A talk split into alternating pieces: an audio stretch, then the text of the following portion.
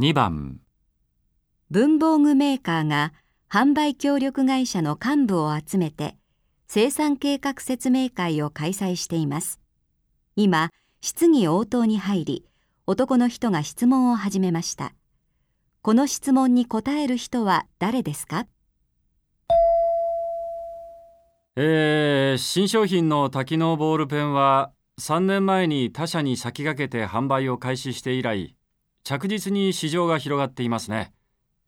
この商品に限らず御社は高い技術開発力を持って次々とヒット商品を生み出していらっしゃいます。我々協力会社としても嬉しい限りです。